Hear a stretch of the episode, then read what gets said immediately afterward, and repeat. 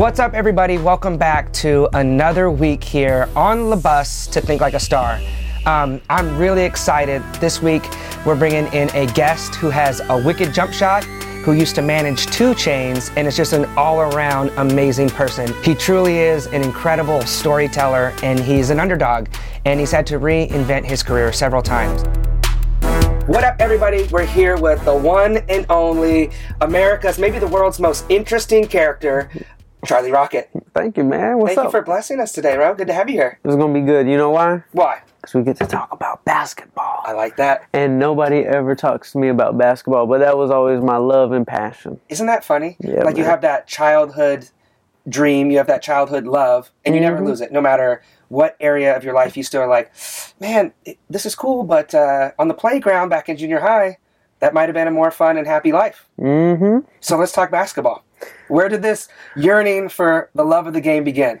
Man, I remember the day church league. I'm like Okay. s- six years old. Okay. Like I walk into the gym, and I, I never felt anything like it. I'd never been in a gym before, and when I looked in, I just saw. ah, It's like the heavens opened up, Okay. and you know, like it, it's nothing I was, I was, I was, I was anticipating. I wasn't thinking I would like basketball, da-da, but the heavens opened up when I saw that shiny floor, and I was addicted, man. It's all, but I was, I was chubby, I was fat, um, but I loved basketball so much. I became known as the guy who could shoot good Yeah. because when you when you have something wrong with you, it actually like makes you good at something else. Yeah. So it's like I'm not athletic. You dribble good. Yeah, yeah, yeah. You got to be like fit to be a good dribbler because you got to be able to move fast. Yep, yep. Me, I can't move fast, so I like basketball, so I need something to be good at. Guess what I can yeah. do? I could just Stroke shoot. it, I could yeah. just stand here and put up a thousand shots a day. Yeah. And um, man, it, it, it, it became it became my life, and uh, yeah, man, got some crazy basketball stories to tell as I got older. Yeah. And uh, I reunited back with my my younger dream when I built my dream studio. I was in the music industry. I managed Two Chainz for you know ten years, and you know, I, I when we got to a place of success, there was always this building in Atlanta that was my favorite studio. I used to be a cameraman. I was Soulja Boy's cameraman, B.O.B.'s cameraman, and uh, T.I. had this studio, Grand Hustle Studio. Ugh, I just love the sound of that. And I would go in this building and I would film the artists and make little videos for them. And I said, one day, this building is going to be mine. And you know who built this studio? And how old were you at that point? Probably like 20. And you were a videographer. Videographer. So this was like a big like Before I was a manager. Yeah, yeah. Like And I just loved there was something magical about this building, and it was actually had a lot of history to it. Big Meech. Anybody know who Big Meech Larry is? Hoover. I know the songs. So, so Big Meech is one of the most notorious gangsters in the history of the world. Um, he's he's currently in jail. Yeah. But he is the one who built this studio, BMF. Okay. That was the name of, Okay. uh, and they owned Atlanta. Um, and BMF like blow money fast or Big uh, no, it was a Black Mafia family. Even better. when Rick Ross named the song BMF, he Okay. couldn't title it that, so he called it Blowing Money Fast. But Gotcha. yes, it was all about Big Meech. I'm getting the history now. So I always wanted the studio, even though I was just a cameraman. I said one day this will be mine. Well, it became mine. Okay. And why did I want this studio? Hoop dreams. Full court Hoop basketball court. It was the man cave of all man caves. Full court basketball court and everything. So when I was coming up in the hip hop game, I had an artist named Travis Porter, and then I discovered an artist named Titty Boy, changed his name to Two Chainz, and we're getting successful. And I kept driving by this studio, and it was empty because T.I. went to jail. He was locked up Yeah. for for a couple years, and it was empty. And I would like try to find who owned it. Yeah. I want this. I can't afford it, but I want it. I just need to know who owns it. And uh, and one day, a real estate agent found me and said, "Charlie, I heard you were looking for the studio. I found the guy who owns it. He lives in uh, like Tempe, Arizona. His name is Jamie." I said, "Can we contact him?" He looked it up, and Jamie was actually evicting uh, in the courts the guy who had it. Yeah, yeah. And he's flying to Atlanta for the court date. I'm standing outside the studio all day waiting for him. You literally just waited because you knew he had to stop by at some point. Yeah, because this place was abandoned. Yeah. Like weeds grown, like w- window, like things falling off, like taped up door. And I'm standing out front and I see a car pull up. I was expecting he has to come here. If he came in town, he has to come by Yeah, here. yeah. He pulls up and I said, Is your name Jamie? He, he said, he said, yes, it is. Who the heck are you? I said, I'm your lieutenant. he said, What do you mean? I said, I know you're evicting this guy today, and I'm going to take it up off you.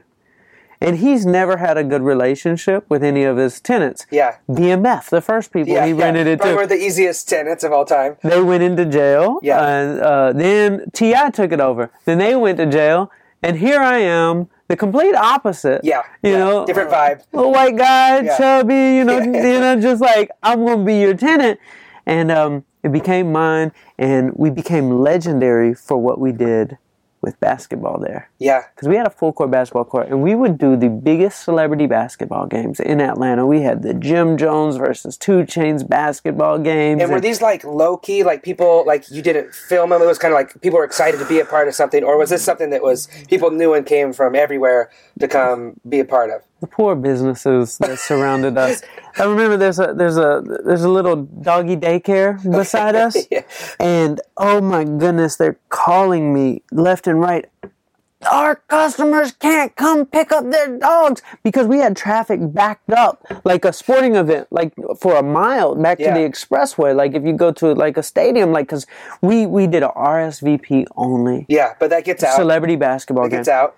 four or five thousand people showed up to our studio. That there were helicopters flying above, filming like this. What is going What is on, happening? neighbors? We're just having a game. And it's just the the police department knew me on a first name basis. I was like, I didn't mean to. Like it Yeah. was supposed to be a private little Yeah. celebrity basketball game, but um, just a lot of crazy things. Yeah, a yeah. lot of crazy stories. But basketball was always my love. Yeah. And do you feel like because there's a theme that I see common throughout your life, even in that just story of like, not many people will go and wait, do the research, find out where you got to be, go there and be like, this guy's going to be here. I'm going to wait out here all day, and Mm-hmm. then once he gets here, I'm just going to charm his pants off and make him feel comfortable and be like, no, I'm the guy that you want to do this with and, and make it happen. And I see this like relentless tenacity, Mm-hmm. and I want to know if it started with basketball. So I feel like you were like me, you were a gym rat. You were in the gym Mm-hmm. Oh, yeah. everyone else, first one Yeah. there, last one to leave. Yeah. And so for me, I'm running around doing lots of stuff. You were just shoot shot, like Yep. 500 shots, Yep. 1,000 shots, just putting up shots all day. Yeah, man. Yeah. The tenacity, bro. It was. I always looked for things like, like I would do this little game. I would call it like swish shots. Okay. And I would I would get to school at uh, 6 a.m. Um, like school didn't start till like eight, but I would get to school at 6 a.m. and I would go practice my swish shots. And the swish shot would be me standing right under the goal, one hand and if and, and and literally like I'm not shooting a shot, like I'm standing right under the goal, one hand mm-hmm. follow through, and if it touches the rim, it's a negative point. Okay. And my goal would be to get to 101. Hmm. So so if I obviously you're going to make the shot because Yeah. you're right under the rim, but if it touches the rim, it's negative. Yep. So the goal was to get to 101. So that means I have to swish however many, you know, and that's what was just that precise. I would always look Yeah. for the small little things I can do over and over, and I would do that every morning. Yeah. And that's why, like, at our studio later on in life, like, I'm, I'm they bring OJ Mayo to me and to have a shootout and lots of money is, is Mm-hmm. Yeah. being bet and you know he loses thirty thousand dollars Yeah, and you yeah, know all these players and I've never been beat you know technically in, in a shootout, but it was all those days before school just doing those little swish shots. Isn't it funny? And that is not fun. We know it's fun is going and hitting the three pointer, but in order to hit those three pointers, you did hour after hour, rep after rep, and got those in. And we call that form shooting. Mm-hmm. That we'd warm up with form shooting. But I would only do like a f- 25 of those left and right, Mm-hmm. back up a few different spots, and then go to like other stuff. But to stay there and like again, relentless and tenacity, just like all right, I'm gonna get this form perfect so that when I step back to 25, 30 Mm-hmm. feet, I know exactly it's the same form and it's money every time. And and I actually um, I, I'm- I did it in music as well. Uh, when I I was in my I was living in my mom's basement, and I wanted to be in the music industry. I Okay, so in what at what age are you here? This is kind of when you 18 pivot. years so old. 18, you finish school, you've been loving basketball, and and you're overweight. Like how overweight? I've seen some photos. Like you're like between 250 300 pounds i would fluctuate okay, okay, so i got fired I, I dropped out of college because interscope records called me and was like we want you to go on tour with one of our artists named Soulja Boy so Yeah. I, I asked my mom you know went on tour with Soulja Boy and no one knew him at that time. Or no no he had, he was just blowing up Okay, so so when i got Soulja with him he was like aspiring and then over the next four months number one artist in the Yeah, world like every dance song. Yeah, yeah, Exactly. yeah, yeah. So I ended up getting fired. Go back to my mom, mom, like, you know, like, I have an idea. I'm gonna be a manager. She said, "What do you know about managing hip hop artists?" I said, "I'm gonna figure it out." Um, signed this girl group. Uh, they fired me because um, they left me for a big industry manager. So in music, I knew I had to like dig in, and I didn't have money. Lived in my mom's basement, but I had MySpace, and I would leave a thousand comments a day on MySpace. And that would be that play I would run. Just like the swish shots when I was little. I want to be a good shooter. So it's like, give me the one play that I can run every day that will guarantee me the success. And Travis Porter went from, you know, being nobody to we had three records top 20 in the country. And it's hard taking records top 20 if you don't have a budget. Yeah. But what I Yeah. had was a play. Yeah. And I'm doing it right now with my podcast. Yes, I've been seeing that. Yeah. So it's like I message 500 people a day, like a real message, real conversation. It takes a ton of time, but it's like, like I'm just going to run that play, and I'm gonna run it for six months. I'm gonna run it for 12 months, and then it'll like pick up on its own. Then I won't have to do it. Like with Two Chainz, when I started managing him, I created one play, passing out CDs outside of the club every night at 4 a.m. That's it. That was my play. Yeah. You know, I just wanted to boil pots of water. Like, it's hard to boil a lake. But I can take this club and I can make sure every single person who walks out of this club every week knows who Two Chainz is. Yeah. Then it picks up. So if you take a pot of water and it gets boiling, each little bubble is a person. But if I told you to go boil a lake, you would never get a bubble. Yeah. It yeah. would never happen. But if you have a pot of water and you add a little bit of water to it, now the bigger pot gets to boiling. Add a little bit more water to it. Yeah. Now the bigger pot, technically you could work your way all the way up to a lake Yeah, if you start yeah. with a pot of water. Yeah. So that's what I do, like whether it's basketball, Travis Porter with MySpace comments, Two Chainz with passing out CDs, or my current podcast, just messaging people. Give me the one simple play. Yeah. And, you know, And it's the it's rest is history. it's cool because those things they aren't glamorous. Going and doing this a thousand times every day isn't the glamorous thing. Going and writing these comments takes a lot of time. Messaging these people is a lot of work. Being out at 4 a.m. dealing with crazy drunk people coming out of a place like that's not the glamorous, but it literally has taken you to that point of where you've got to do all the fun, exciting things and have the impact in life that you want. And um, I think that's such a great lesson that um, you know, it really is hard work. It comes back down to hard work. Everyone wants kind of a shortcut. What's the shortcut to mm-hmm. success? What's all these different things? But it's like you got to do the little things, and then you're going to pick up a little bit of momentum. You're going to get a couple boils, a couple bubbles, and then it'll take off. And then it kind of runs without you. And then you're just trying to hone it in and, and mm-hmm. control. Like, all right, how do I handle all this momentum mm-hmm. that's going on? That's awesome. So, so when you were leaving those comments, mm-hmm. it was just like check out Travis Porter's music, or here's like a link No, to see absolutely not. what kind of yeah what what- So it all started from us being put on our first party flyer. okay You know, you get put on a party flyer like, oh, we have our own concert. You know, Yeah, yeah, like yeah. it's like Okay, a okay. you feel like you're somebody, and we get to the club, nobody's there. I was heartbroken. I was like, this is the most embarrassing thing ever. Nobody showed up. yeah And I, I went home that night. It was like three in the morning, and I said, I'm never going to let this happen again. I took that promoter. He had a MySpace page, that party promoter, and I said, I'm going to talk to every one of his friends because they're the ones who are going to come to his party. And I said, I'm going to have a real life communication with them. So it started with his top eight on MySpace. Message them, boom. Like, hey, how you doing? Boom, boom, boom. Like real conversation using their name. Not say, uh, check the link in my bio. Like, uh, like, uh, give me feedback. None of that yeah real human conversation, human mimicry. Yeah. Like when you want to make a friend, You don't walk up to your friend and say, "Hey, can you uh, give me feedback on your music?" No, you say, "Hey, what's up? What's up, man? Like, like your shoes. Oh, appreciate it, man. Like, what's your name? Oh, da, da. Like human mimicry. So it's like Yeah, when yeah. we're running businesses, why do we act like businesses? Yeah, Why don't we act like humans? Yeah. You know, like I, I say it all the time with like email marketing.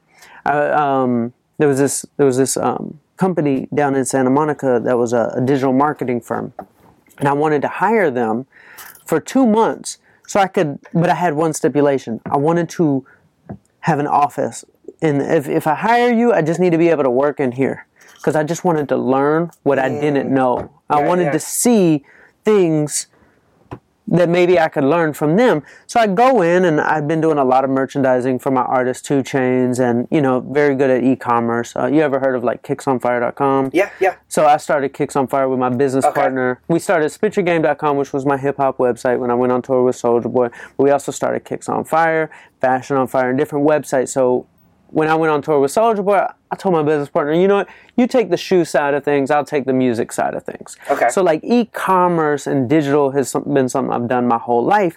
So I wanted to hire this digital marketing firm to see. So I go in, show them my accounts, my email marketing, and they said, these these these this these email numbers aren't accurate. We need to connect our Google Analytics to it so we can get you the real numbers. I said, aren't- why isn't it accurate? Like, what's wrong? Why would you say that? Yeah, they said, yeah. well, nobody has uh, 70% open rates.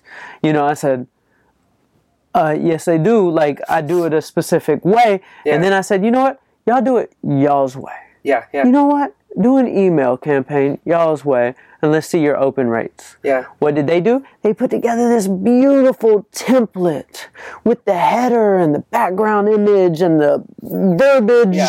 Yeah.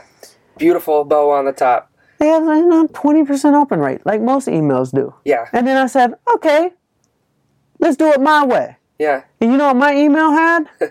a title, three sentences, and a link. Yeah. Because if I were to email you, yo, what's up, Jesse? Hey, uh, where you gonna be later on this evening? Oh, check out this link.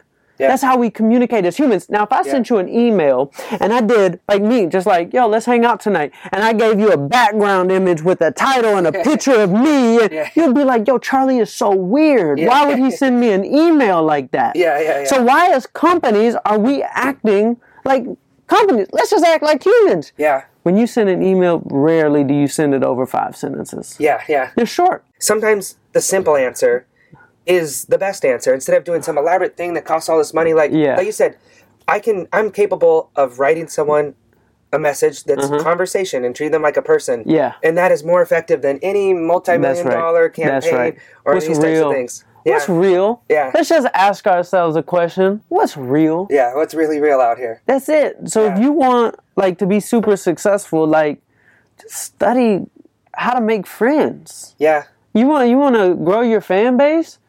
Study how human relations work. yeah You know, like you got to care about somebody else. You got to say their name when you speak to them. Yeah, yeah, yeah, you got to yeah. like simple Uh, things. somebody read how to win friends and influence people yeah, Yeah, which yeah. is like, you know, that's good marketing advice. yeah You know, So that makes me think of this. You've been at varying levels throughout your life, mm-hmm. and you're still young and still going other places. I want to um, talk about that too, with the health and the running and, and, and the motivation and the Yeah. inspiration. But how people treated you different when you were the little chubby guy who was hoping to be a manager than they do now that you're at this level and that you've leveled leveled up and you've gone to these different places.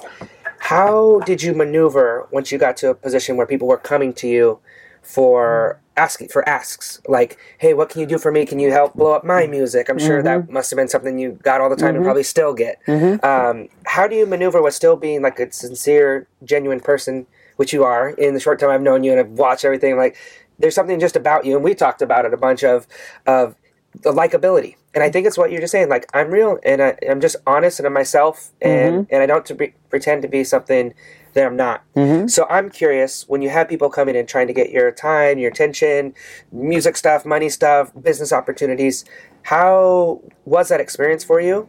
Maybe it wasn't a, a big deal and and i'm kind of off on it. And how did you kind of play in that area So with people would come at me about music, I would tell them like, um, you first have to be your own manager. You know, like like you, you're you've got to create mass, like a planet.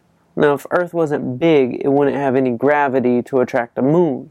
Like you want to attract, you know, a moon, aka a manager, into your life, or a record label. These are things that like your gravity is going to pull them. So it's on you. Like when we would have an album flop, like say one of Two Chainz albums flopped, like the second album, uh, based on a true story too, it flopped, and you know so many people would call me and be like, Charlie, man, you should be mad at Def Jam. I said, I can't be mad at Def Jam. It's our fault. Like when we were hot, it was because we put in the work to get hot, and then Def, Def Jam did their job properly. Yeah, yeah. But then when we were cold, it's like we waited too long to release music. We changed our formula. I can't be mad at Def Jam. Yeah. So anytime somebody comes at me, I want people to f- empower themselves. Like for me, for example, I uh, I can't rely on anybody. Like I, you know, uh, wanted to get on Joe Rogan's podcast. Yeah, yeah, yeah. He didn't respond. Yeah. I can't be mad at that man. That's his business. Yeah, yeah. He can do what he wants with his business. You know, like somebody like um uh, Lewis Howes has told me no 15 times. Yeah, I yeah. said I'm just going to keep asking. Yeah, you know, yeah. like I don't care. Like like it's it's uh, like I'm just going to keep asking and he's been nice enough to Yeah. respond to Respond, me yeah, 15 times with a no. Short answers, short responses. Yeah, he's been he's been a class act. Good. You know, but he can run his business how he wants. Why would I spend my time being mad at this man running his you anywhere. business? It's on me. When I do my job, Lewis Howes is gonna be like, man, we need him on here because it's gonna help boost my audience because Charlie's fan base is so rabid. It's got that mass. But so I got to get my mass up. Yeah, I got to do my part. Yeah. So when somebody comes to me, Charlie, help me with my music, or Charlie, help me with this, I'll give them this advice, but I live it so that they can see that I'm not just telling them to do something. They're seeing that I have goals myself, Hmm. and that they can see how I'm acting. Yeah, Because it's the same way. I'm in the same spot as them. Yeah. Like you're an upcoming artist. I'm an upcoming motivator. I Yeah. don't get paid to speak yet, but I will. But I gotta hustle my way up. yeah. So Yeah. that's the goal. It's funny. It's those same. Um, it's those same things. I'm gonna keep going back to it because I said it's you in the gym Mm. getting your swish shots on. It, just over and over again, rinse and repeat, and do it. And I think one thing that's cool is I believe one of the the biggest things is exactly what you're just talking about: taking 100% responsibility for your life. In today's world, everyone wants to blame everyone else. I wasn't born in the right place. Um, you know, we didn't have enough money. My skin's Mm-hmm. not the right color. Um, because whatever the thing is, we're all going to have obstacles. We're all going to hit these places where things aren't going our way and, and we're down on our luck. But it's what you choose to do when you are overweight and you decide, you know what? I'm going to get healthy. I'm going to start running. I'm going to start changing my diet. Mm-hmm. I want to be a manager. Well, I'm going to go and I'm going to figure out how to do it. You mm-hmm. know, and whatever, whatever that thing is, it's up to you. And and that's something that I've struggled with, to be honest. Uh, where like when people don't respond to me or something, and I see like, but you went worked with him, you did something with him. Like I'm way further along than that person, but I had to do that mental shift and mm. make that that adjustment of it's their thing, and if they don't want to mess with me, that's why I got to get my mass up so that no one can tell me no. And then when I get there, mm-hmm. maybe I won't want to work with them. Maybe they'll be coming to me. Mm, that's and true. for me, as a little guy, Yeah. I've always had a little bit of a chip on my shoulder, right? you know, 'cause it's like I got to prove people wrong, and I've had to make that adjustment over time of like, do it to prove me right. But if it gives me a little extra fuel, you know, stoking the fire to be like,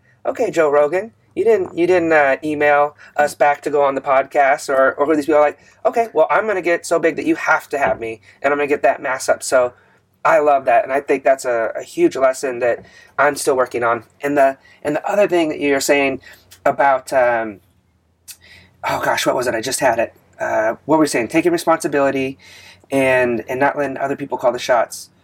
Uh, it'll come back to me now. Gosh, it was really good too. Um, Don't you hate when that happens? oh man, it's right on the tip of my tongue.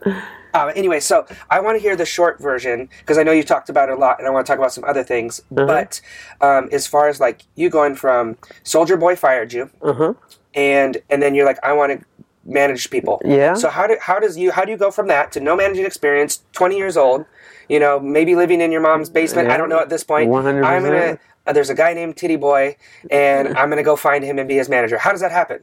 All right, so when the girl group fired me and left me for the big industry manager, I go right back to my mom's basement, and I'm like, Mom, like I, I just got fired again. And she said, Well, what are you what are you gonna do? I said, You know what? I'm from Atlanta, Georgia. I need a street artist. Like, you know, we got to keep it Atlanta. Like, that's where I'm going wrong. I need a real Atlanta street artist. So I found this group on the east side of Atlanta called Them Hard Hitters. Okay.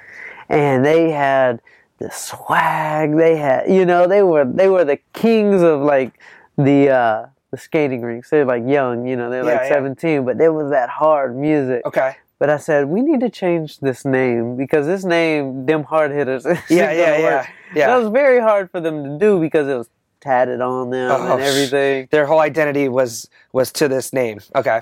But they changed their name, and we're sitting in my mom's basement, and they came up with some name that made no sense. Yeah. Still to this day, but you got people talking. Their name's Travis Porter. Okay. Changed their name.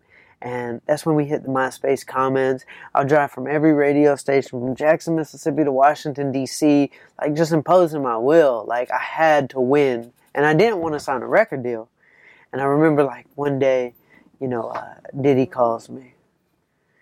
And I would like sit in my like little like uh, You're in the basement when you get this call. Uh, no, I'm actually. Oh, I wanted you to be in that basement so out bad. of my basement into the 500 square foot hood apartment. Okay. Okay. Um, Levels. We're leveling up. with the with the uh, bed and wooden grandma desk from the thrift store.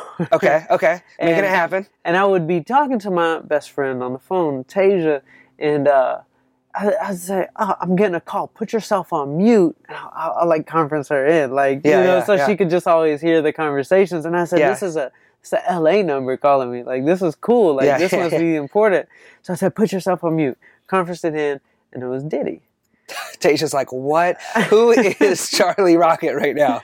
And, and it's just like I- I'm talking to him. He's like, "Love what you're doing with Travis Porter. Really want to sign him." I said, "Sorry, we're not interested in a record deal right now because I didn't want my group to leave me like how my last group left me. I didn't want them to get a big head and be worrying about record labels. I wanted them Yeah. to remain like entrepreneurial minded. We're going to grind. Hustle. Yeah.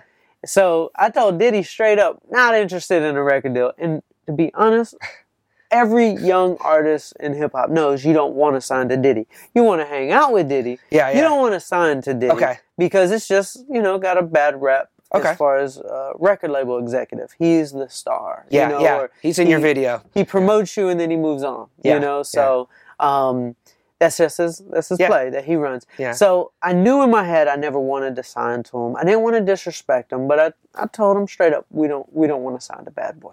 Yeah. And but he wouldn't give up. bad boy. Bad boy. He gets what he wants. This guy. He actually persistent. said that to me at one point, and I'll tell you the story. So Travis Porter's blowing up. We have a record go. So here's a dumb question I'm going to ask you. Uh-huh. So Travis Porter is kind of like the Migos. It's a couple people. three people. Okay, I thought that's how that's how dumb I am. It's I was like. I thought Travis Porter was a guy named Travis Porter. Uh-uh. It's three people like Migos. Okay, And that just of their names okay, okay, Travis okay, got it, got it. You're like it makes no sense. Got It's it. okay. Okay. So we have this record blowing up, top 20 in the country. All the record labels are trying to sign us. Huge bidding war. And the record labels are like, Charlie, uh, I'm, I'm 19 years old at the time. Uh, record labels like, Charlie, let us fly you up to New York to meet with us. And I'm like, I'm not to let you fly me up to New York.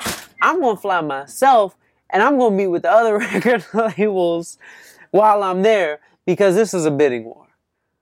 And they're just I don't want to like, owe you anything. Don't you hate that? Like I that's do. why I never want anyone to do anything because Exactly. I want. I don't. No, I don't. Like you got this for me. Like cool. That doesn't mean I'm gonna do stuff with you. Okay, I love it. I love it. And at 19, you had the foresight to be like, Nah, I'm doing it my way. Exactly. Oh, it's so good. So I there were four record labels that I wanted to be pinned against each other as possible prospects that Okay. we wanted to sign to. So we go to New York. I've got them all set up. The very first meeting, we catch the first flight out. Boom, we're meeting with Warner Brothers. Okay. They bring us into the conference room, and the meeting was so boring. I feel like it's gonna be one of those corporate emails. like, like it's like one of those in, in a meeting form. uh, Todd Moskowitz was there, uh, Joey IE, like, Yeah. and and it's, we're sitting there, and it just was a boring. It was a, they're supposed to be courting us, but we're just sitting at a conference table. Yeah. The fellas fell asleep. Travis Porter fell asleep during the meeting. That's how bad. That's not a good, yeah. That starts off our entire bidding war trip to New York. Yeah, And I've been all cocky and stuff like, we're the biggest thing in hip hop. You got to give us $2 million. And it was just terrible. So we leave the Warner Brothers meeting and we go to lunch with Monty and Avery Lipman. okay. They run Universal Music Group. Okay. Big, Yeah. big Lunch meeting. at Mr. Chow's. Okay. Never been to Okay. a restaurant that fancy. Yeah. We're just from Atlanta, you know. You know, we go to like We're MySpace and if we go to Benihana's, It's a we it's a big deal. big day, yeah. But, but so Mr. Chow's like we're having you know these lettuce wrap taco looking Oh things. yeah, yeah, with the and- drizzle sauce. the drizzle, Yeah. and we did, and Monty and Avery like order as much as you want, and we're Yeah. like more, more. This time you'll take it. Yeah, I don't want the flight, but this is pretty good. And I'm thinking to myself, like, this bill has to be a couple thousand dollars. yeah. Like, and so that meeting went great. Okay. That was One for two. So we're one for two at this point. The next meeting, we go to Atlantic Records. And Atlantic, they straight up told us, they said, if you want a lot of money, we're not going to give it to you. This is a country club. You should want to sign here. This is an exclusive club of artists. We have the best in the business. We're not going to give you any money, but we're going to make you famous. And I'm like, I don't want to hear that. I want money. Yeah, yeah. I'm tired of these hopes and dreams. Like I need two million dollars, or or I'm going to be Diddy.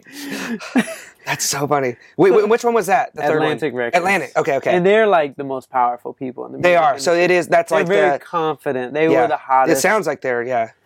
so felt a little beaten down by it that they didn't we weren't as desired for them. You know, Yeah. we want them to, you know, Yeah. want us. Yeah. But instead they just cared about themselves. That's a power play, right? Like, because maybe they could make you the biggest artist in the world, Yeah. and and two million's nothing after that. So then the last cap it all off. Interscope. No, Okay, Jive I- Records. Okay, okay. Interscope would have had to been with Diddy because Diddy had his deal through oh, Interscope. Oh, okay, okay. So the Diddy deal, all Interscope off the table. labels go through a sub label. okay. So like if you sign to Interscope, you have to go through Mike Will, or you have to go through Polo the Don, or you have to go through, you know. So there's Okay. always sub labels that. Uh, so if you sign to Interscope, you got to be signed to. Keep in mind, this is the guy that thought Travis Porter was a, uh, was a person. So I'm following you, but okay, okay, I got you. Wait, so Okay. okay, The so I feel like something meeting- crazy is going to happen at this meeting. It just has to. It's The last meeting was with Jive Records. Okay. Jive invites us, and this is in some, the big Sony Music Building, huge. Go up the elevator. We get off the elevator, and I felt like I was in a movie. I'm talking about. There were hundreds of people clapping and cheering. Like there's Travis Porter posters covering up Justin Timberlake on the wall, like- covering up Britney Spears with Travis Porter everywhere. Everybody, hundreds of people are wearing Travis Porter shirts. There's balloons. I'm like, they want you. You. I'm yeah, like, this is what it feels like, we're to have a bidding war. Like they want us. yeah. And I was so just enamored by the posters and the balloons and the big boss Barry Weiss. He was there and it was just incredible. And I was like, I want to sign to these guys. Yeah. Like in my head, like this is what this is how I want. That's where we're supposed to be. Yeah. Great meeting. So I go home. Fellas, they're going off to the club with like Universal Music Group. Like uh, one of the A and R's is like, "Let me take y'all to Greenhouse tonight." Yeah. or Show you a good like time, wine you, dine you. And I don't club. Yeah. I don't drink. I don't Yeah. smoke. I'm like, y'all go have a good time. Yeah. I'm going back to the hotel to celebrate with. I'm gonna hang out with Jive. I'm gonna hang out with Jive Records, guys. So I go to the hotel. I'm in the shower, showering up, and I see on the sink through the shower curtain my phone ringing. I'm like, look out, look at my phone. P Diddy. Mm, I don't want to talk to him right now. It's like mm, I don't feel like getting cussed out. You're blocking his calls. Okay. It could be dangerous. Could be dangerous, but okay. So so then I'm you know back in the shower. I see it call in again. Mm, shower, shower, call in again. Called ten times. He really is persistent. You want to talk about persistent and tenacious? So I was like, oh my goodness. So I get out the shower, dry off, call him. Hey, what's up, man? You're gonna come to my city yes. and not have the respect to meet with me? You're not going. You're gonna meet with with with uh. You're gonna let Monty and Avery take you to Mr. Chow's and eat chicken on a stick? What's he got a spies on you? And I'm thinking to myself because he said you eat chicken on a stick. Like people don't even go to that Mr. Chow's anymore. And I thought to myself, that was chicken on a stick. He said that might as well be mauled chicken. I was like, it Took you to Chipotle. chicken. And I'm like, uh, and then he said, you're gonna let Jive Records throw you a pizza party? And I'm like, it was a pizza party. He's got you. And I thought at the time it was the coolest thing ever. But when Diddy says it, it's like, wow, it's a pizza party. Yeah. And I'm falling for He said, don't fall for that corporate bull. You know, those are the oldest tricks in the book. And you come to my city and you won't even meet with me? I said, I was always honest with you. You're a dead man. No, no, no, no. Okay. and I was I We'll always made sure I was I was honest with him. Yeah. You know, like we weren't interested in signing with Bad Boy. Yeah. and he said, "Come over to the condo, like I, we've got to meet." And I said, "I'm I'm about to go to bed. The fellas are going to the club later on with Universal." You know, he said, "I'll send a car." I said, "No, no, no, no, no, don't send a car." He said, "Meet with me." I- when he like said it for the tenth time, I'm like, "Okay, okay, okay." I mean, who doesn't want to go to Diddy's Yeah. penthouse? Yeah. Like, yeah. So secretly, and he's inside- demanding. Yeah. You're really. It's so hard to get. You'd be such a good girl. Like I can't go on that date. No, I can't. I got other plans. I'm not sure why that's where I went with it, but okay. so we we go we drive ourselves over um and we go up you know on the elevator he sent a car. uh, no no we we made sure you know we did yeah. ourselves because i never you know kinda if, like, compromised yourself. cars are tapped or you Oh, know yeah, like i never know Seen a lot of movies.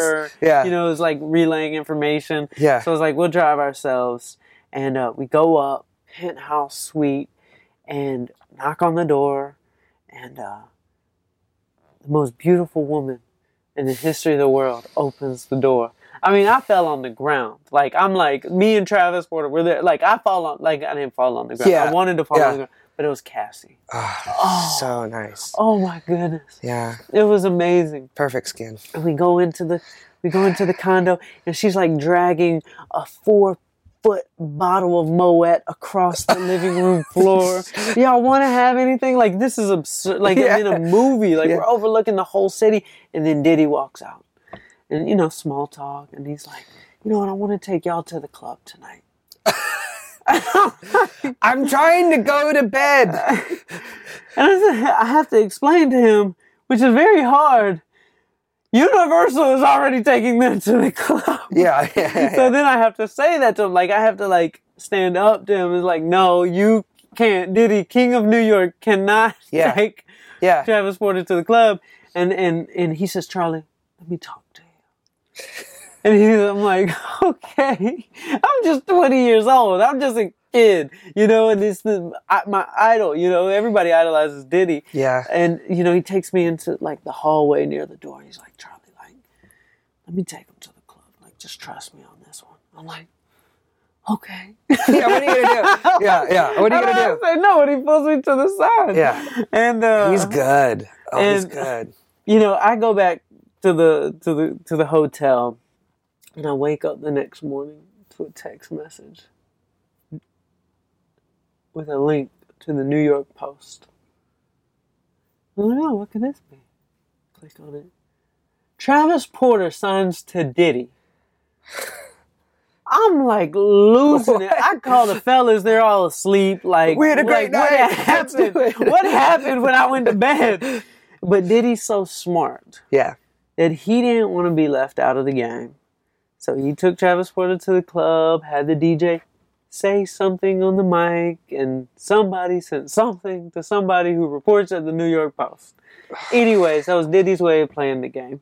And I'm just like, geez, I got a lot to learn.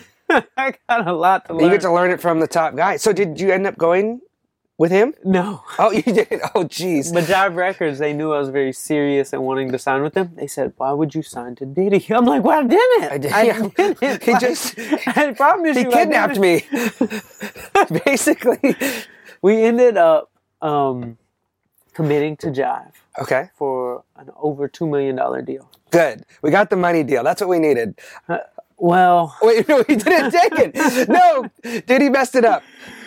uh, so we were supporting ourselves with our song that was at radio. Okay. It is very expensive to take a record top 20 in the country. Yeah.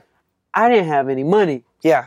I was I had the record top 20 in the country by driving around to radio stations. Hmm. So here we are in the middle of a record contract negotiation. Attorneys going back and forth, you know, fine points. It takes Yeah. a couple months Yeah. to get all the details worked out.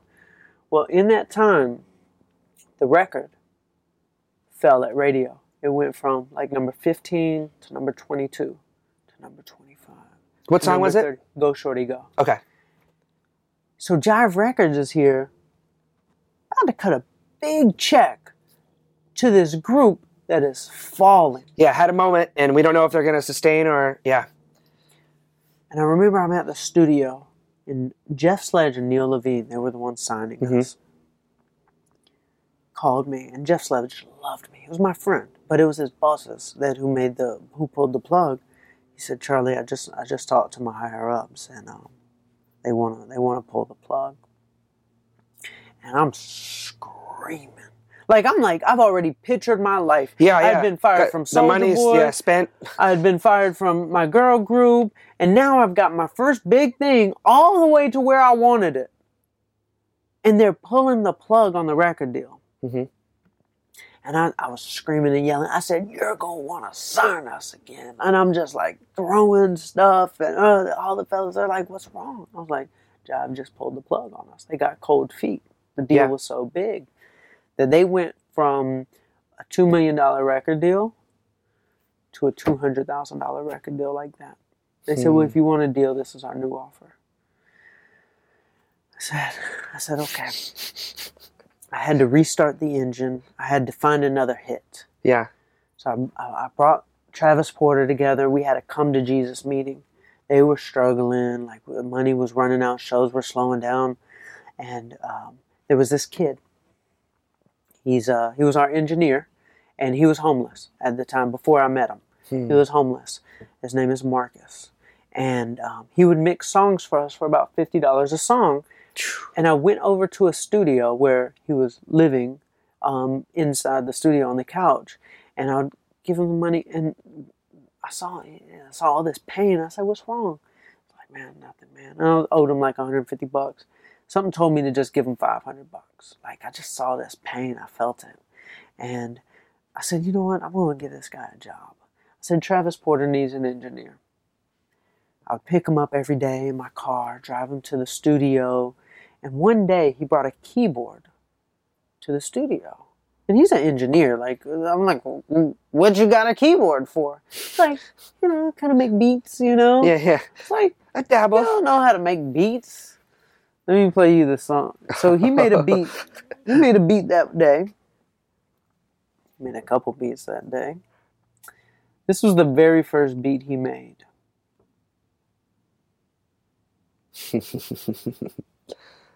Check this out. This was the very first beat he made. You wanna see some ass? I wanna see some Cash. Keep them dollars Top 10 record in the country. On the keyboard, On the keyboard. Hold on. homeless Marcus The the second beat- Productions. the the second beat he made second beat he made Stop. Stop it. Hold On the oh. keyboard? yep on the keyboard Oh. and then that song was called bring it back make it rain bring it back Yeah. when i heard those songs i called jeff sledge It's over. i said just you wait just you wait wait till you see what i'm about to do i remember i was going through the toll booth on georgia 400 like looking for 50 cents i said jeff just you wait i'm about to take over the city you're going to want to sign us again Yeah. Those records both went top 10 Yeah. Huge. Jive signed us.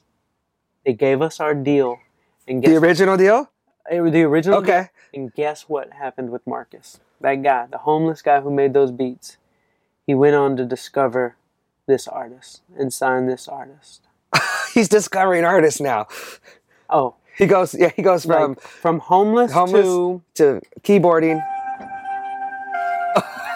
I'm the biggest fan of this man in the world. this is Post Malone. So he went on to He discover, found him he on SoundCloud. He, no, no, he before SoundCloud. He he got him going He- on SoundCloud. He put yeah. So he discovered um, Iggy Azalea, Post Malone. His name, if you want to look him up on Instagram, his name is Good Job First. oh, I'm about to follow this guy immediately. He's a huge producer now, record exec, legend, and it all. Do you know this guy? Yeah, Post Malone song. Good job first. Yeah, uh, Oh, exactly. yeah. Every single Oh, one. it's amazing. Yeah. Oh, that's so crazy. That's so awesome. So okay, so from there, I want to get to how this happens with Two Chainz, and then I want to pivot and I want to talk about you and all your stuff because I'm I'm I don't want to say I'm more excited because this is cool too, but I want to. So how does this get you to that point? I remember Travis Porter was invited to a Lil Wayne music video. Okay. And it was just in one of those studios with the white wall, you know, the cyc wall. Yeah. And Do you remember what song? Um, A million. big. a million. It was actually called Big Dog Status. Okay, Not okay. a popular song Okay. at all.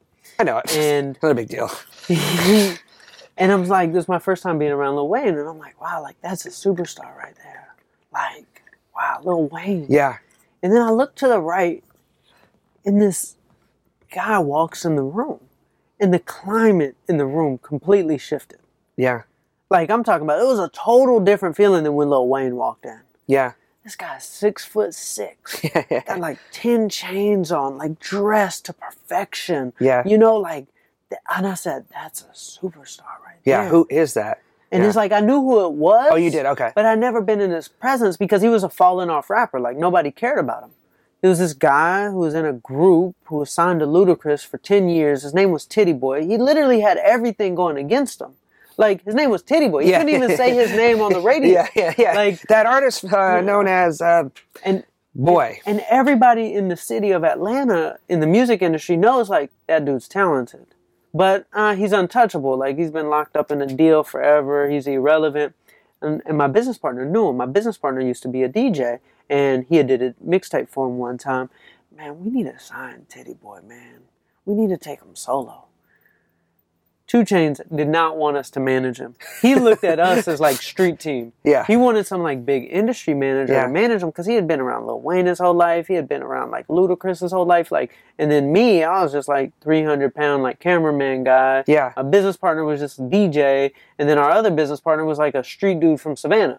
Like, Yeah. so he looked at us as like, yeah, y'all go like pass out. But you had Travis Porter going at this point, so you have some. But he like, didn't look up to Travis Porter. He didn't. He's like, that's didn't low level. I'm know. a- I'm a- I'm like they're that. kids. Yeah. Like I'm like you know big deal. Yeah. And as he should think he Yeah. is, but little did he know he at the time he, he wasn't. yeah, Um, but I said, let me show you what we can do, and I didn't ask for permission. The other industry manager used to come to the meetings, and then he stopped because we were running circles around him. yeah, Like I would be outside this club every night passing out those CDs. And I remember one night Two Chainz walked out of the club, four o'clock in the morning, and he looked over and I'm out there in this rain, passing out a CD, and then I saw the look on his face. Hmm. And that's when I believe he knew, like, wow, that's what it's like to have a manager. Yeah, Like somebody who cares that much that they can own the company and yet he's the one passing out the CDs. yeah, yeah, Like we went from you know no money, you know, making zero shows, zero dollars a show, to making one hundred fifty thousand a show, to winning Grammys, eight world tours, many platinum albums. So we worked our way all the way up, yeah, you know, and that was when I got, you know, that's when I got sick. yeah, That's when I got sick. So I was over 305 pounds, on top of the world, had everything you can ever imagine. and you're just a workaholic at this point. So you've you've worked with him for like t- ten years, Mhm. and you've got it up to it was like fifteen million a year, million a year, yeah. And but your health has come second. You've Yeah. sacrificed your your mental and physical health. 100%. Okay, okay, One hundred percent. yeah, Um, business for me was uh, just a trigger for an addiction, a food addiction. okay, So like stress would lead to food, celebration would lead to food, Yeah, yeah. and like deal making would lead to food. Yeah, yeah. So it's like my entire We day was, was like just a trigger for for an addiction. So um, I remember when I was uh, 305 pounds and I was diagnosed with a brain tumor. I went to Two Chainz and I said I want to retire. And he thought I was he thought I was crazy. He's like, well, "What are you gonna do? Like, what do you mean? Like, retired? What? What? Are Yeah. you, like, you're young. You're a kid. 28 Yeah, you're years punk kid. old." And I'm like, I, "I've got to, I've got to, I've got to, I've got to reinvent my life. Like, I can't do music anymore." He said, "What are you gonna do?" I said, "I'm gonna be an athlete." Hmm. I was like, "I need to create the version of myself that's gonna save my life." Yeah. and me being a music executive is going to kill me and a lot of times like like like in hip hop for example like uh I had artists get killed. I had been shot at. Two Chainz been shot at. Like studio almost get shut down by the city. You know, hip hop is very violent. Yeah. Why would they shoot at you? Just curious. I was breaking up a fight. Okay, you're just kind of in, in the mix of something. Okay. Yeah, and it's Yeah, just like time, they go to, Yeah. you know, and I don't know, but I'll take your word for it. Oh, you know, you're at the trap house. It's, uh, keep in mind, Travis Porter. you said, yeah, I don't know what it's like to be shot at. Well, thankfully, I, I grew up on a little island, Alaska. So I gotta tell you my story somewhere. Grew up on a little island, Alaska. Took a boat to school. Uh, my mom's a school teacher. My dad's a logger. Haven't been shot at, but So I do have some street cred. I feel like so. You So- probably feel a lot of that same presence that you felt when you met Two Chainz. When, when you met me, I would just, I just gonna assume it. You don't have to say it. You don't have to say it, but I'll just assume it. But no, I have not been shot at. So you were going through some serious lifestyle things. So yeah, it was it was rough, like with the violence of hip hop, and like so much of my family, they would be like concerned about like you know my my well being, Yeah. you know, with being in hip hop. But that was a concern from the beginning. just even 4 a.m. outside of places that you were outside. I've been to Atlanta. Like Mm-hmm. I'm sure there was some sticky situations and things that happen. all the time. Yeah. But I, I told my family, I said, look, I did a Google search. No, this is no, no, it's good. It's good. No, I googled it. I'm safe. I'm good, I'm good now. I googled it, so it said I should be okay. sorry, sorry. I did a Google search and I searched. this is not funny, but you just made it funny. And then, I can't wait to see what this is. It's gonna be something. I know it's something ridiculous. It's not funny. It's something No, ridiculous. It's not. It's, not. Okay. Okay. Sorry. And sorry. you're making me laugh. so I did a Google search, and I searched how many gun deaths are there a year. Okay. And twenty-two thousand. okay.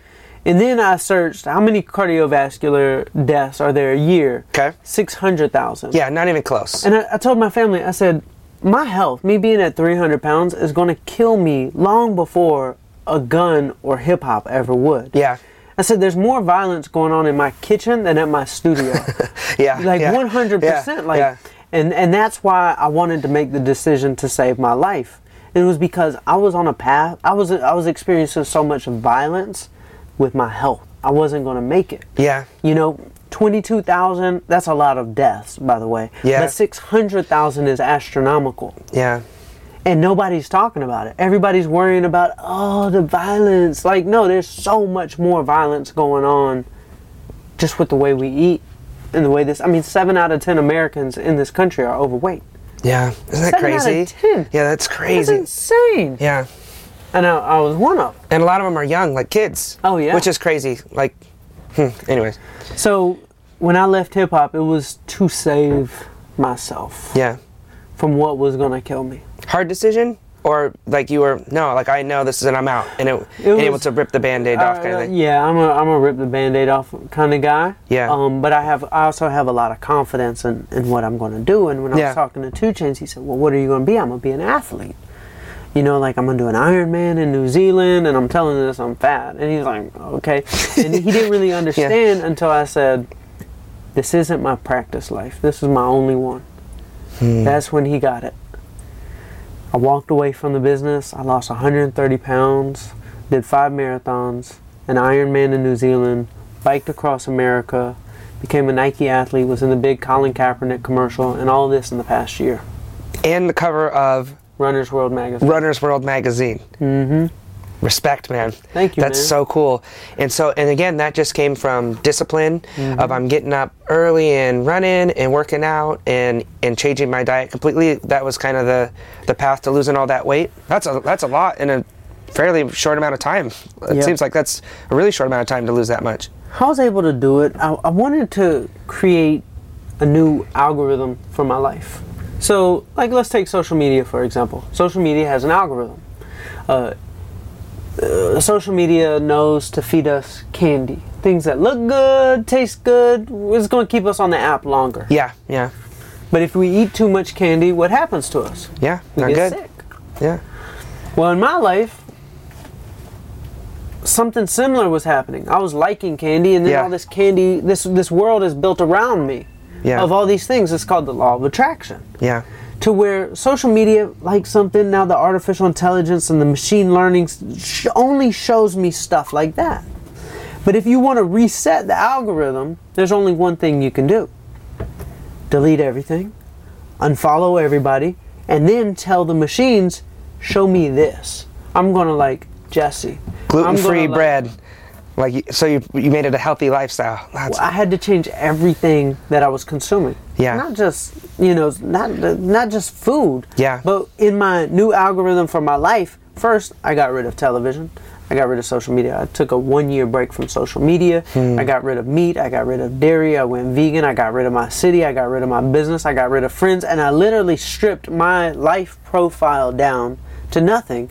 And when I added something back in, Hmm. that's my way of telling the universe, God, law of attraction, give me more of this. yeah. So where I only followed motivational people on Instagram. Yeah. I only ate fruit instead of candy, which is funny because candy always mimics fruit. Hmm. It is, all candy is mimicking fruit. Yeah. Well, I don't want to eat the candy anymore because that'll make me sick. Just give me the real thing that it's trying to act like. Yeah, Because fruit yeah. is colorful and fruit is sweet. Yeah. So I changed everything I was consuming, and I was able to attract so much into my life where the law of attraction built this whole world around me based around the things I said I like this so it built more around me and it gave me more of it just like how social media does. So I made a new algorithm for my life. Hmm. Now, while you were going through that year of building this new life, was it was it challenging uh, starting kind of like a, basically a whole new life? Like, and I love what you said of like I this I only get one. Like, you know, mm-hmm. it's this isn't my practice run. I'm gonna do it. I want to do it at the highest level of happiness and fulfillment. Mm-hmm. And a lot of times we think we'll find that in in career, in a in success, mm-hmm. in the workplace.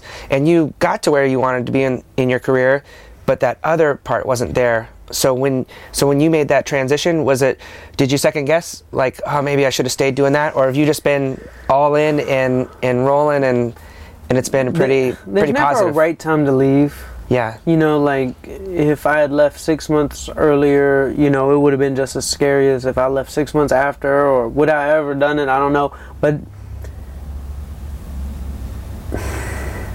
it was scary because you don't know where the money is going to come from. You don't. I didn't know I was going to be a Nike athlete and in Nike commercial. I can't predict that. Yeah. That's what I wanted. Yeah. You know, I, I, I couldn't predict what happened, but um, yeah, it was it was scary. But you you you jump in the pool, and you know it's scary jumping. First of all, like that, like you think you're going to drown if you don't know how to swim. yeah Um, but I only have two options. I'm going to learn really, really, really fast, or I'm going to die. I don't want to die, but I got to jump in. But what I noticed is there were so many people there to help me every time. So when I jumped in again and I couldn't swim, like people jumped in to help me. So then I'm like, oh, like I'm Yeah. gonna keep jumping. Like I'm Yeah, never yeah. going to die because people are always going to save me. yeah they're throwing me floaties And and there was a movie that actually like inspired everything for me, um, Moana. okay okay yeah that's uh that's the movie i thought you were gonna say what how did that inspire you I mean, here's a little island girl. okay okay perfect no yeah i'm, I'm uh it's all making sense for me now As you know me, little island girl. You've been shot at. You know, Moana. I can't wait to see how these worlds collide. Everybody was. She was called to go on a on a journey. Yeah. to save the world.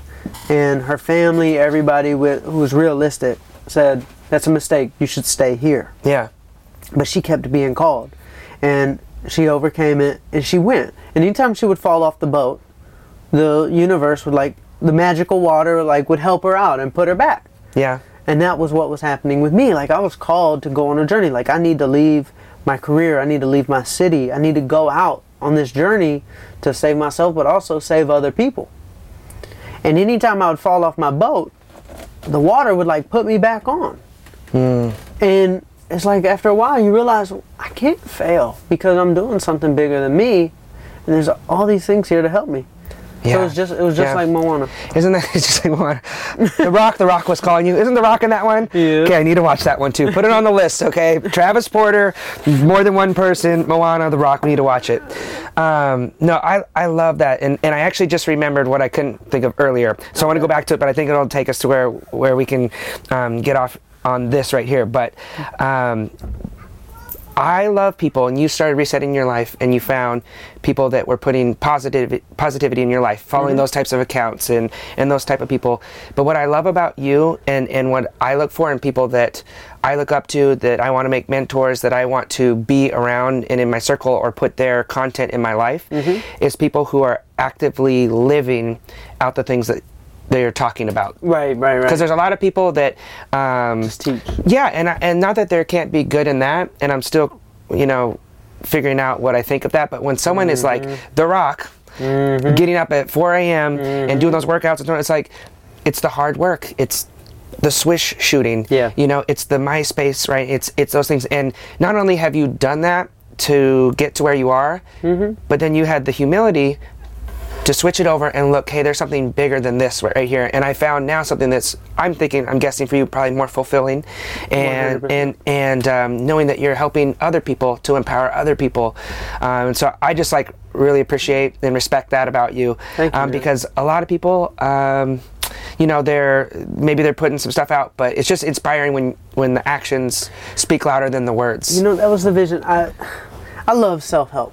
Yeah. Like I, I do love self help. Okay, I- but I've I've the, the that information has always been from my mind. yeah The times I've changed drastically in my life is when there was information that was given to my heart. hmm. And conversation started in my heart. Self help, data, Google searches, mind. yeah Moana, a movie that like makes you feel emotional. Like we've never said the words. Um, actually, you say it real quick. Say, "Follow your mind." Follow your mind. It feels weird, right?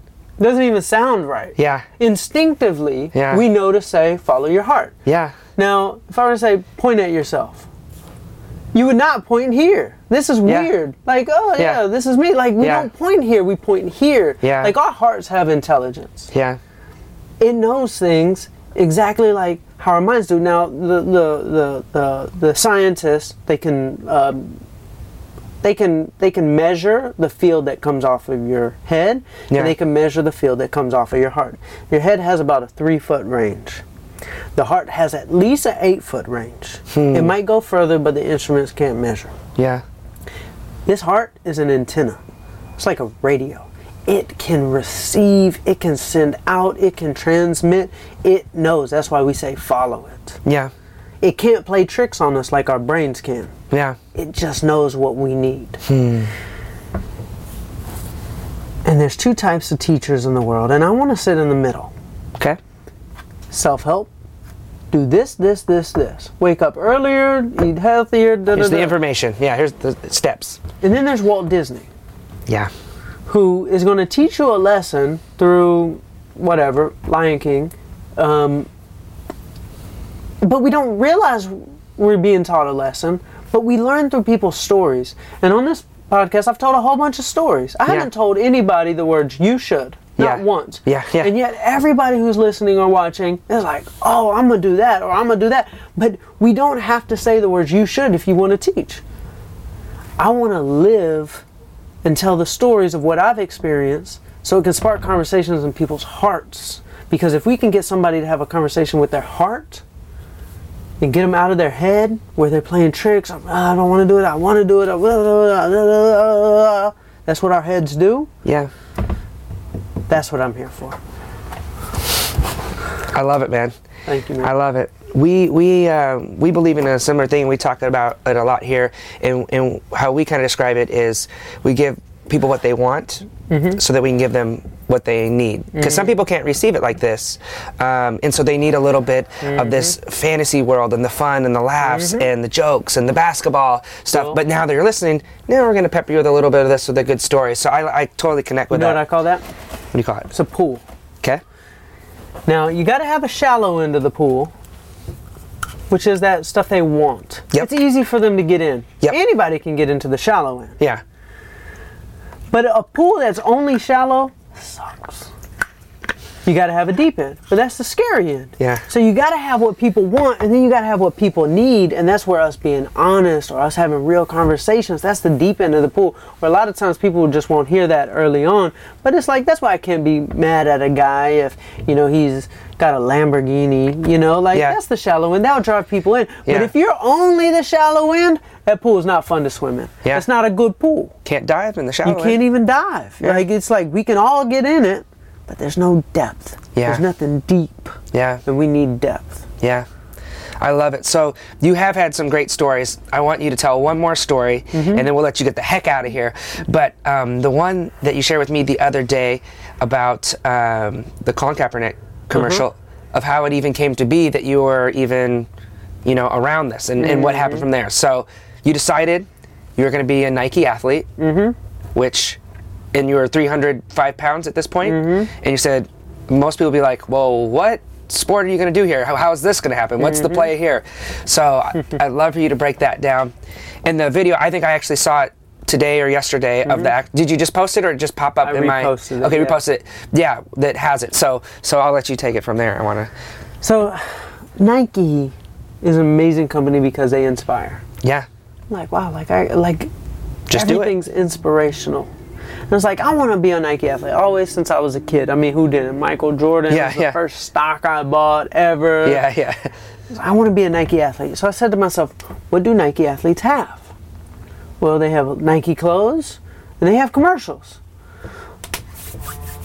I need a Nike commercial Yeah. if I'm going to be a Nike athlete. But I don't know Nike, so I said I'm going to make my own. And it has to inspire people just like how a Nike commercial would. So I was looking for a videographer in LA. Couldn't find one that was within my budget or had my skill set. I'm from Atlanta, very resourceful. I was kind of like the man in Atlanta, so I could always get somebody in LA, big city, Hollywood. Da, da. Yeah. I couldn't find anybody. People were saying, Charlie, your budget. Uh, I'm an editor. I'm not a videographer. I don't color grade. I don't make music. I don't do scoring. I'm like, I need somebody who knows how to do something. Yeah, all these things. Yeah. But everybody said what you're looking for doesn't exist here. I write down in my quantum possibilities notebook. And this is like my law of attraction. I said, Today is the day I searched and found why I wrote in an incomplete sentence, I'm not sure. But today is the day I searched and found my videographer. It's done, it's easy. Quote unquote. He walked in the front door of my house the guy who filmed my Nike commercial walked in the front door of my house, randomly hanging out with my roommate, who my roommate has never, he's like in like, does like Whole Food stuff, never hung out with a videographer a day in his life. And a guy walks in, holding the camera. I said, You're a videographer? He said, Yeah, you know, like I'm a freelance, like, I don't know really how to pay the bills doing it, but like sometimes I get little jobs. He's just saying, like saying, dude. Yeah, and I like, score and I edit and I do all these things too. and I didn't know that at the time. I was like, let me see some of your stuff. And I said, you're really good. He said, yeah, I used to be in a rock band like 10 years ago. I used to like, you know, so I know music too. I was like, you know music? Like, yeah. I was like, Yeah, bro. uh, I was like, "Mm, let's meet up and like, let's make something. And I said, I have a vision for making a Nike commercial, like a fan made Nike commercial. He said, bro, that's crazy. I said, what? He said, I was just meeting with my friends a week ago, like saying, um, had a, he, he called a meeting with whiteboards and stuff and said, why are all these like young guys filming all the Nike commercials and not us? He's 36, so Okay. he's a little bit older. Yeah, yeah. And he was just frustrated. And here I am saying I want to film a Nike commercial and I want you to film it. He's like, well, do you know Nike? I'm like, no, I don't know Nike, but we're going to get their attention somehow, some way Yeah. because I write it down in my notebook Yeah, every yeah, day. Like yeah. we're going to be like a Nike athlete. We filmed this fan-made Nike commercial. Very inspirational. My life Oh yeah, no, it's awesome. It's so good. It shows you in the evolution. Like, Yeah. yeah, it's really good. Thank yeah, you. It's very touching. and we put it out, and it went viral. We got over a million views Yeah, in three days. And Nike calls me, and they said, "We don't know who you are."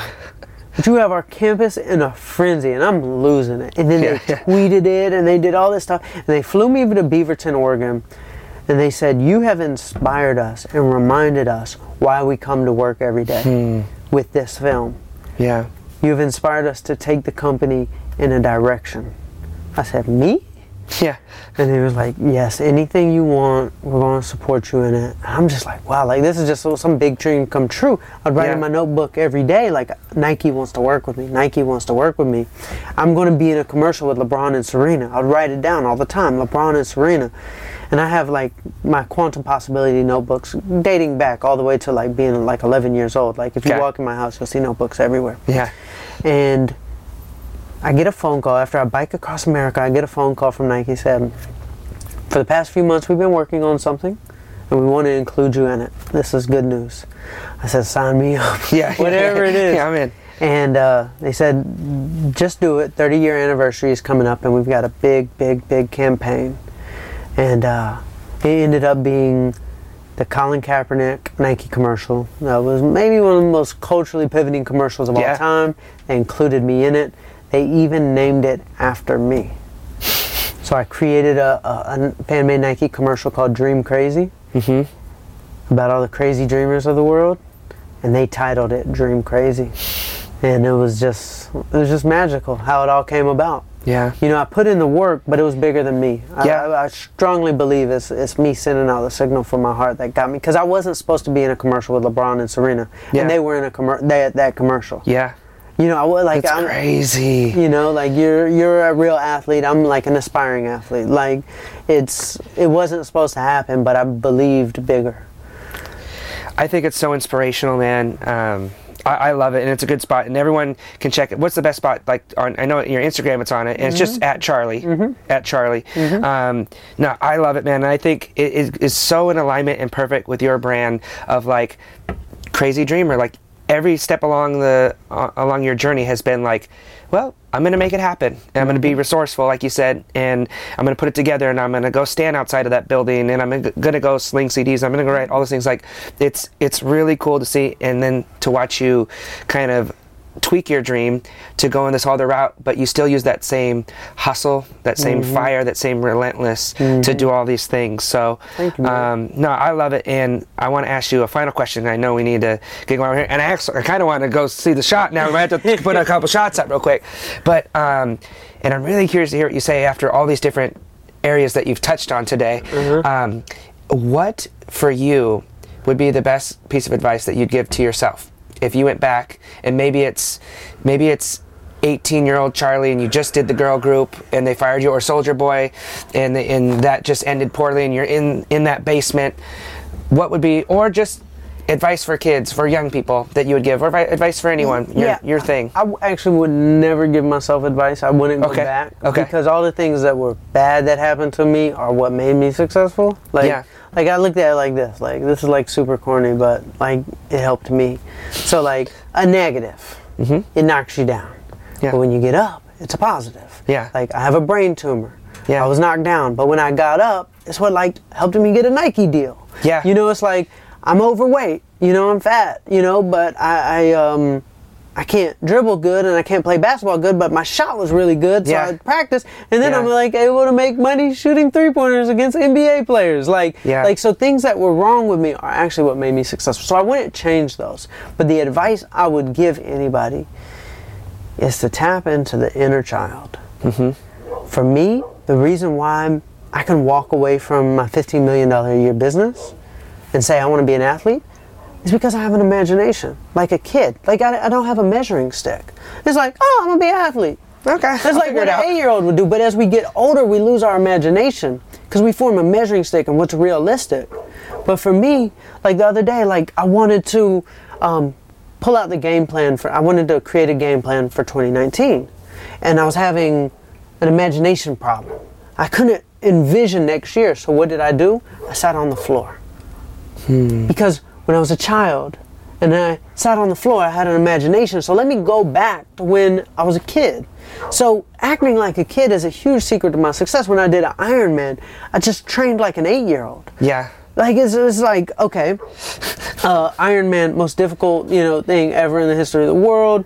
It took me 16 hours and 41 minutes to complete. It's a triathlon, 2.4 mile swim, 112 mile bike ride, 26.2 mile run. yeah But when I was looking at the training schedule for it, I'm like, okay, do this many uh, uh, laps at this heart rate, and then do this at this, and Each day it's broken down. And I'm just like, this is way too much information. That seems hard.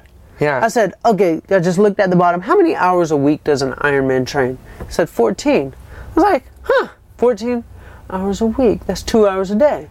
Well, when I was eight, going to the park and running around for two hours wasn't hard. Yeah, yeah. But riding my bike in the neighborhood all day wasn't hard. Yeah. That's two hours. Two hours is nothing. I was like, I'm gonna train like an eight-year-old. And I remember when I did a Rich Roll podcast. Um, he's big vegan endurance athlete, done all the craziest things in the world. He said, "So what's your strategy for this upcoming Ironman?" I Think it it's Sounds like- strategic. I was like, "I just go play for a couple hours every day, like an eight-year-old." He's like, "Do you need any advice?" I said, "Nope, I'm good. I've got it figured out. Like, I'm just gonna Yeah, go yeah, play, yeah, run, you know." So, me being a grown man, 30 year old man, but having the mentality of an eight year old has been a huge secret of my success. Yeah. Because I think things are going to be easy, Yeah. so they become easy. If I think something's going to be hard, I'm not to want to do it. But I'm like, oh, I'm to be a manager. Oh, it's to be easy. Like, I actually show up and figure it out. Yeah. So that would be my advice to anybody. Act like an eight year old. Yeah, yeah, yeah, yeah. Isn't that crazy? That you- like youthful exuberance. And another quality I see is that your resilience to when you hit obstacles, like you like you said, it's negative, but I bounce back up as Mm. a positive. Mm-hmm. And um, and and failure is just feedback for me to go on and and be greater. Where so many of us we we hit that roadblock and then it's like oh like people are gonna judge me or you know it just like I didn't do it. What, what how do I live with myself? Where it's like that's just feedback. You learn oh mm-hmm. well next time I gotta play a little longer. I gotta mm-hmm. but it's so funny to me how you just breezed over like oh yeah I just casually did all these triathlons and all these things. Like I know like that it, it takes so much mental strength to be able to push your body through that mm-hmm. kind of stuff especially if you're overweight at the time that you're doing it I don't know where you were in that range but I imagine you were still kind of losing it along the journey yeah. so Yeah. um, that level of mental toughness um, it's just been consistent throughout your life and, and I love it so I lied I got one more question where do you want to take all this that you have going on now that you're kind of in this inspiration motivational space you care about mental health which is a huge thing It's all about touching the people now. yeah yeah It's like, how can I share my energy with people? You know, if I kept it to myself, that's selfish. I've experienced things. yeah I've been through things. I have lessons to teach and stories to tell. yeah If I hold it in, it's gonna die. Yeah. Like it's this living energy that needs to get out. So Yeah. that's what I'm doing. I'm just telling my stories. Yeah. And you know, that's it. my stories. That's it. Yeah. I just want to go around the world and tell my stories and keep doing these missions so I have more stories to tell. yeah I want to live it. I love it, man. Well, I appreciate you coming down here. Let's go take some shots, uh, and I, I want to see. I, I did a practice couple retired, earlier. man. Oh, he I'm said, "I'm done. I'm done. I'm done." But retired. everyone needs to check out. Is it just the Charlie Rocket podcast? Yeah, Charlie Rocket Show. Charlie Rocket Show. Okay. Yes. And at and Charlie on Instagram. and at Charlie on Instagram. He's a fun follow. I was trying not to like get information on you between the last time I saw you, and but your your stuff is fun. Like your content's fun. You got boards. You're talking about stuff. You're telling inside stories of you in the music industry. Um, if you want to be inspired and you want a fun follow, um, follow at Charlie. So here we are. We did it. We out of here. Travis Porter.